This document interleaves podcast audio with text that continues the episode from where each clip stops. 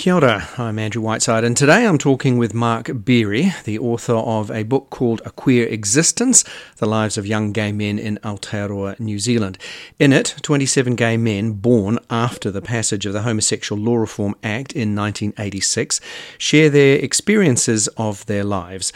It's a very candid look at the first generation of queer men born in New Zealand who didn't face prosecution for having sex with other men. Mark, good morning, and uh, congr- congratulations on a queer existence. Quite a remarkable book. Uh, thanks, thanks, Andrew. It's a pleasure to be talking to you today. And yes, it's a book that took uh, nearly ten years.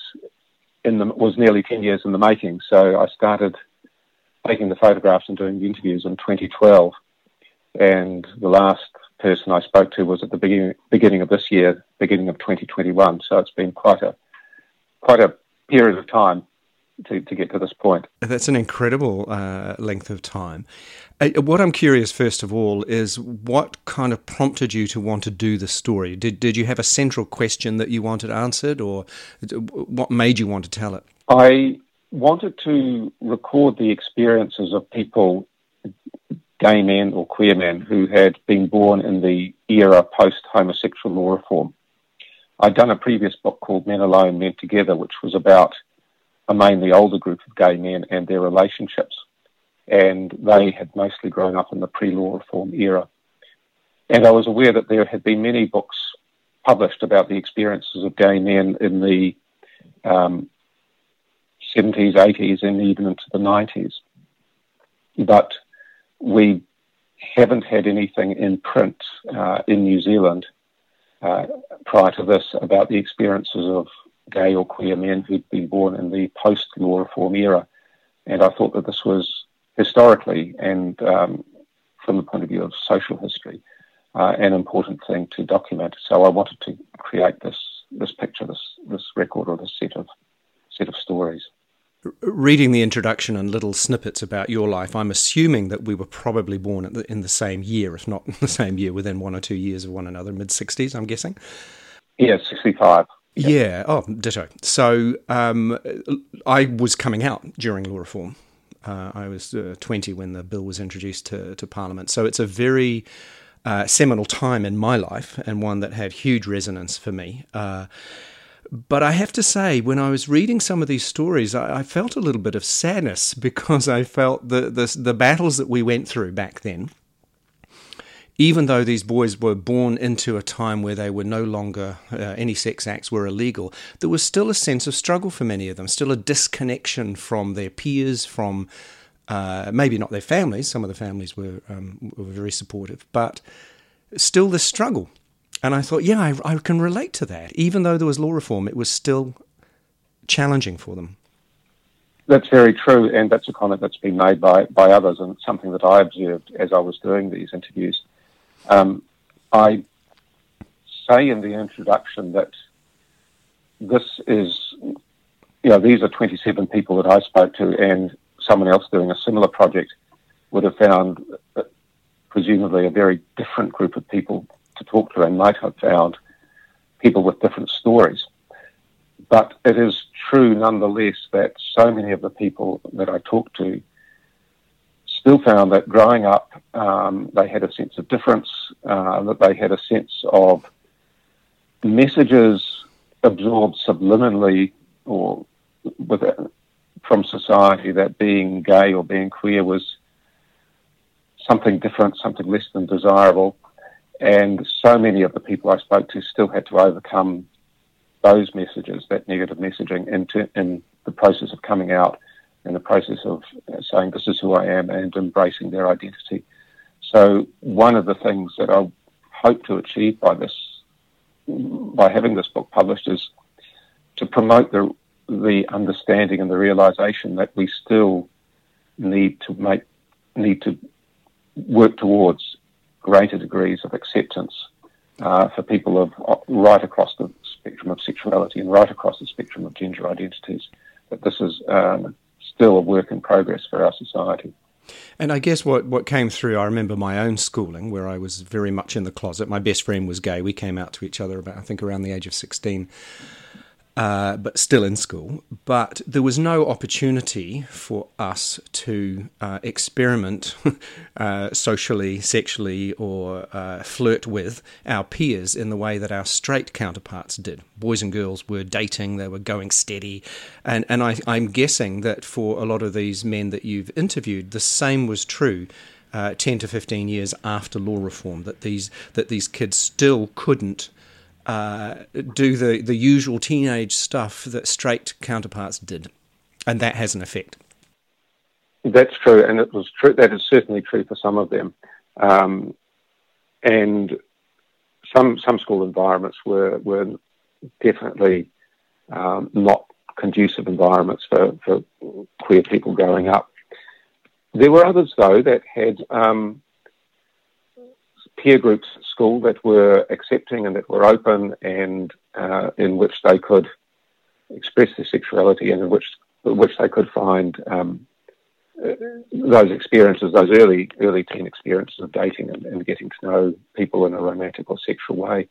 So there is a spectrum in the group of people that I spoke to, and yet what you say is very true that there are still some for whom uh, those teen ex- experiences weren't those those normative teen experiences weren't readily available. When you were talking to these men and subsequently uh, transcribing and then writing up their interviews, have you noticed differences and similarities between our generation and this generation that you've that you've interviewed, and and what would those be? So the the differences, I think, would be that a large number of the people that I spoke to did come out in their um, teenage years or immediately on leaving school and moving to a larger centre. It was reasonably common for some of the people I spoke I spoke to who'd grown up in provincial uh, centres or small towns to move to somewhere like Wellington to go to university, for example, and come out when they did that. So that was uh, that, that, that was a theme that came through. Nonetheless, um, well, and clearly because they were part of this project, the people I spoke to had come out uh, by the time they were in their 20s, whereas my experience, I didn't come out till I was 30, and people of my generation, um, that wasn't that uncommon for people to, to come out much later in life. And for the people I spoke to in Men Alone Men Together, many of those guys had come out quite late in life. So coming out earlier, earlier on is, is one difference. The other big difference, and I don't think it's confined to queer people per se, is that the impact of um, digital media, um, social media, internet dating, dating apps on the ways in which people uh, interacted and related and formed um, connections, not only sexual connections, but social connections as well. And I think that's indicative of this uh, the era that we're living in. And I did speak to people for whom uh, who, described uh, what were very significant relationships, but purely online. People, someone talked about their first boyfriend being uh, someone that they knew purely online, who was in another country that they hadn't met face to face. So those those sorts of experiences uh, are clearly a difference. So, so the similarities. What what did you relate to um, with regard to these men? The big similarity was that for almost everyone I spoke to, coming out was still a still a life event to be negotiated. Yeah. Still, for many people, it was a hurdle. Um, I'm just looking through the through the list of people in the in the project, and there was really only one for whom um, coming out was not a thing. Who just simply started seeing another guy and told his friends he was seeing another guy, and that was that was that. Um, for almost everyone else, there was still a point of coming out, of having to say to, of feeling that they had to say to friends and family that I am I'm gay, I'm different. It was interesting that quite a few people started out by almost softening the message by saying, maybe I'm bisexual. Right. And that was a theme that came through reasonably strongly.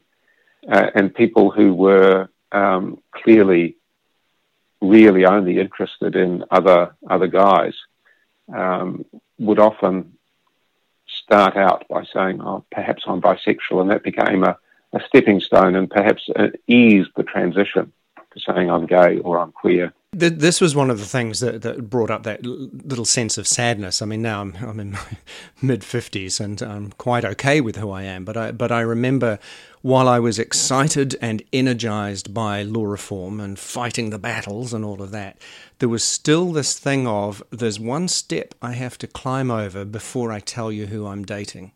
That my straight counterparts and peers didn't have to do that. And it's that's a big thing that you have to make this declaration before you can be truthful to people about something fundamental to your existence.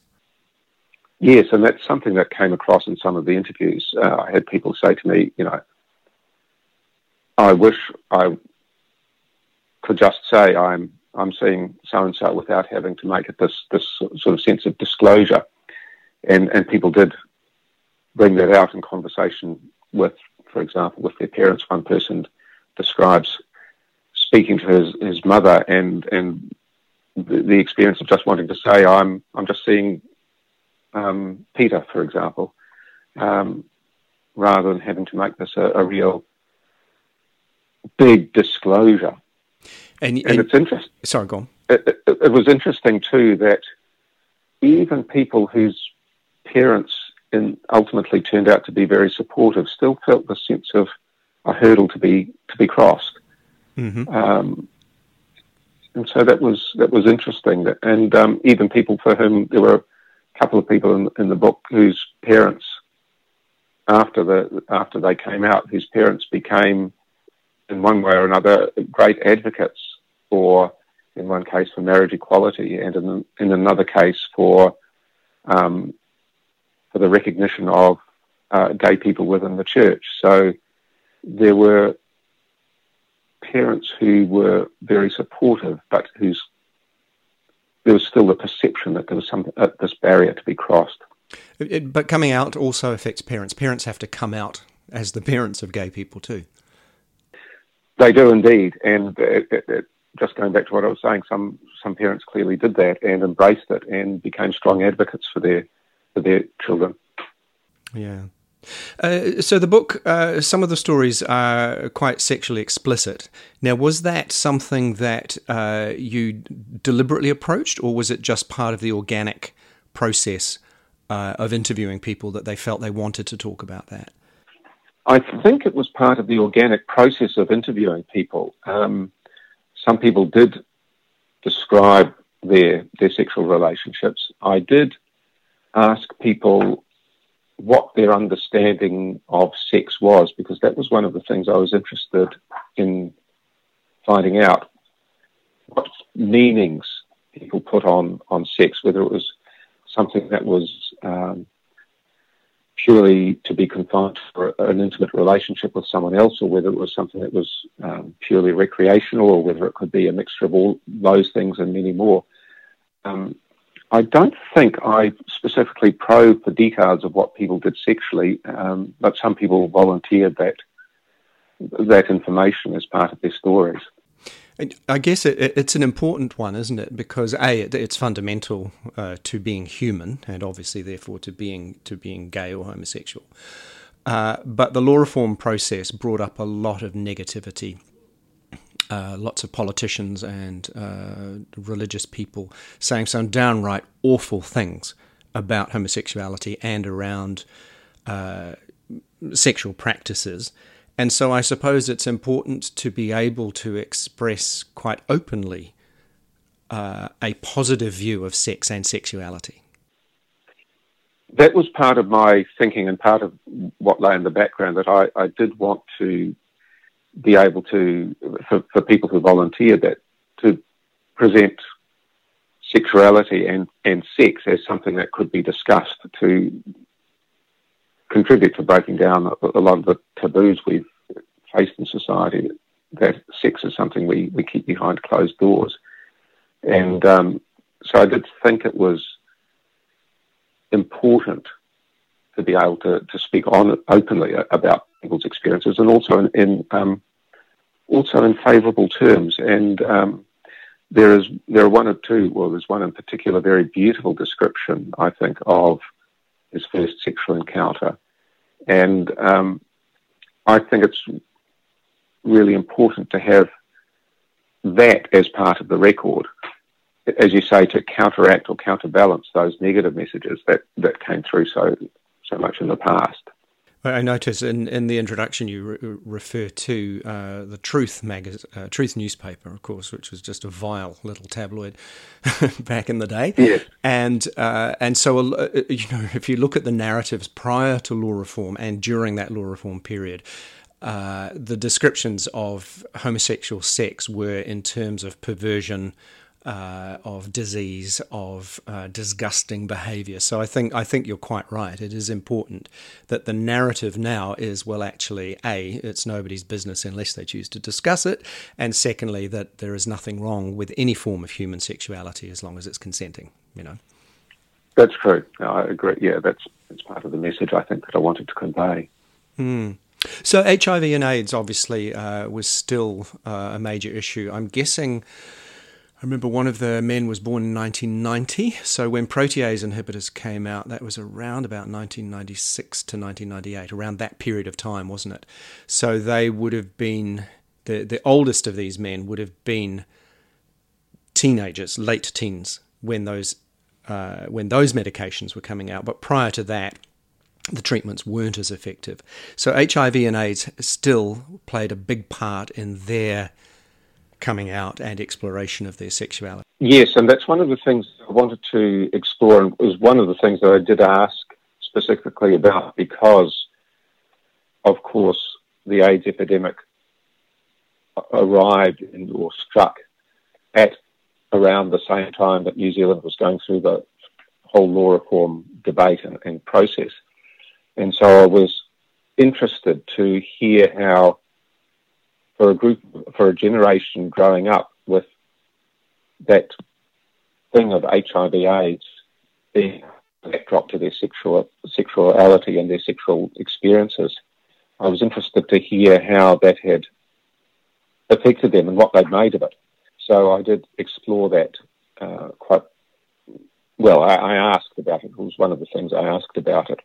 Uh, I know from from my own experience, it was a uh, it was confronting and it was scary at the time because that was a, you know we didn't really know much about it. We knew what the HIV virus was when I was coming out, but it, it was there was no cure back then in those in the mid '80s. And so I'm in, I'm curious to know what impact you think that HIV and AIDS. What conclusion would you make that it had on that generation that you interviewed? I think it um, certainly contribute contributed to a degree of a degree of anxiety around sex and probably fear around sex, for some people anyway, that previous generations prior to HIV AIDS hadn't experienced. And certainly during the gay liberation era of the 70s, there was a um, an embracing of sex and being sexual as as a liberatory experience. And certainly the arrival of HIV/AIDS took took the, um, the, the, the, the, the joy and the freedom, I think, off or the edge of off that that experience.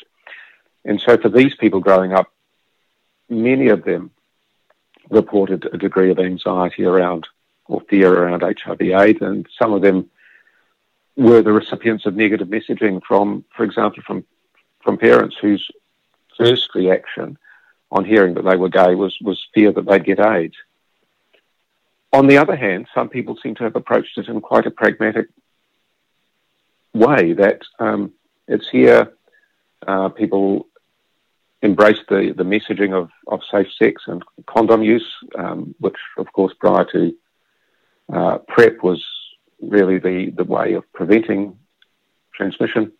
And so many, many people also just embraced it as, as, as part of the landscape and, um, and got on with, with their lives and their sexual, sexual lives um, without a great degree of, of fear. So I think there were, there were the, both of those um, types of experience.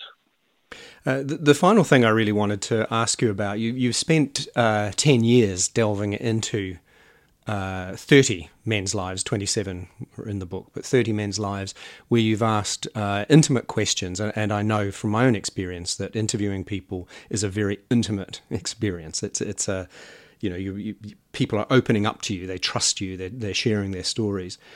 Um, and so you've you've had all this experience of uh, of talking to these men about their lives and very important parts of their lives. Um, how has that impacted on you? Has it has it changed you? Has it influenced you? Uh, has it has it given you some perspective on your own life at all?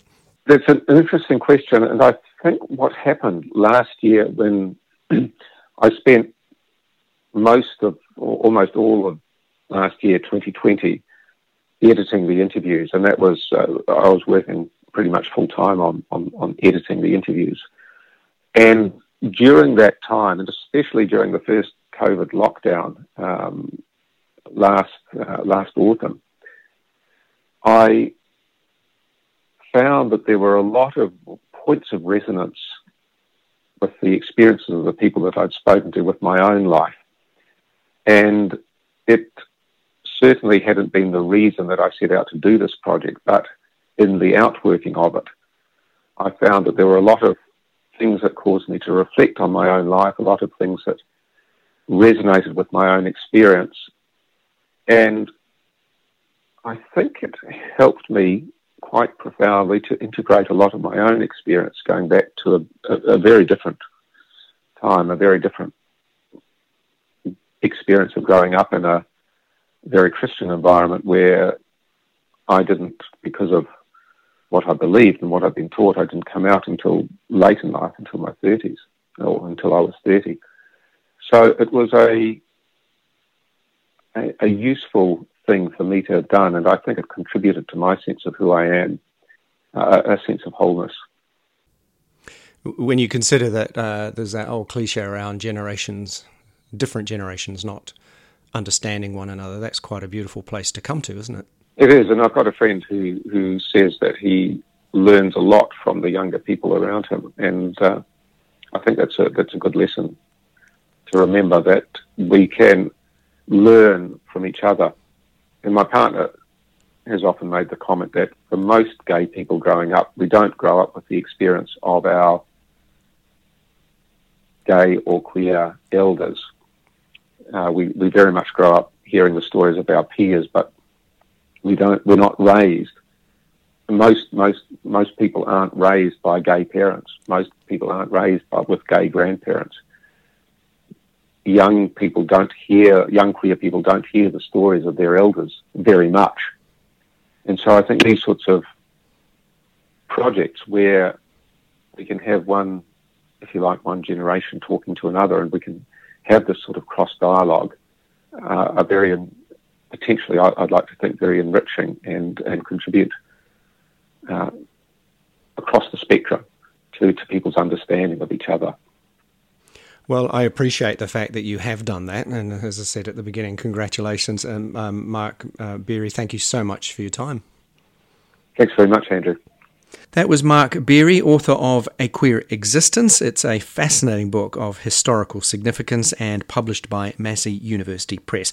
Now, here's a reminder you can find lots more content and interviews on my website, andrewwhiteside.com. And while there, you can sign up for my regular newsletters, which are full of interesting goodies. I am Andrew Whiteside. Thank you for listening, and I'll see you soon.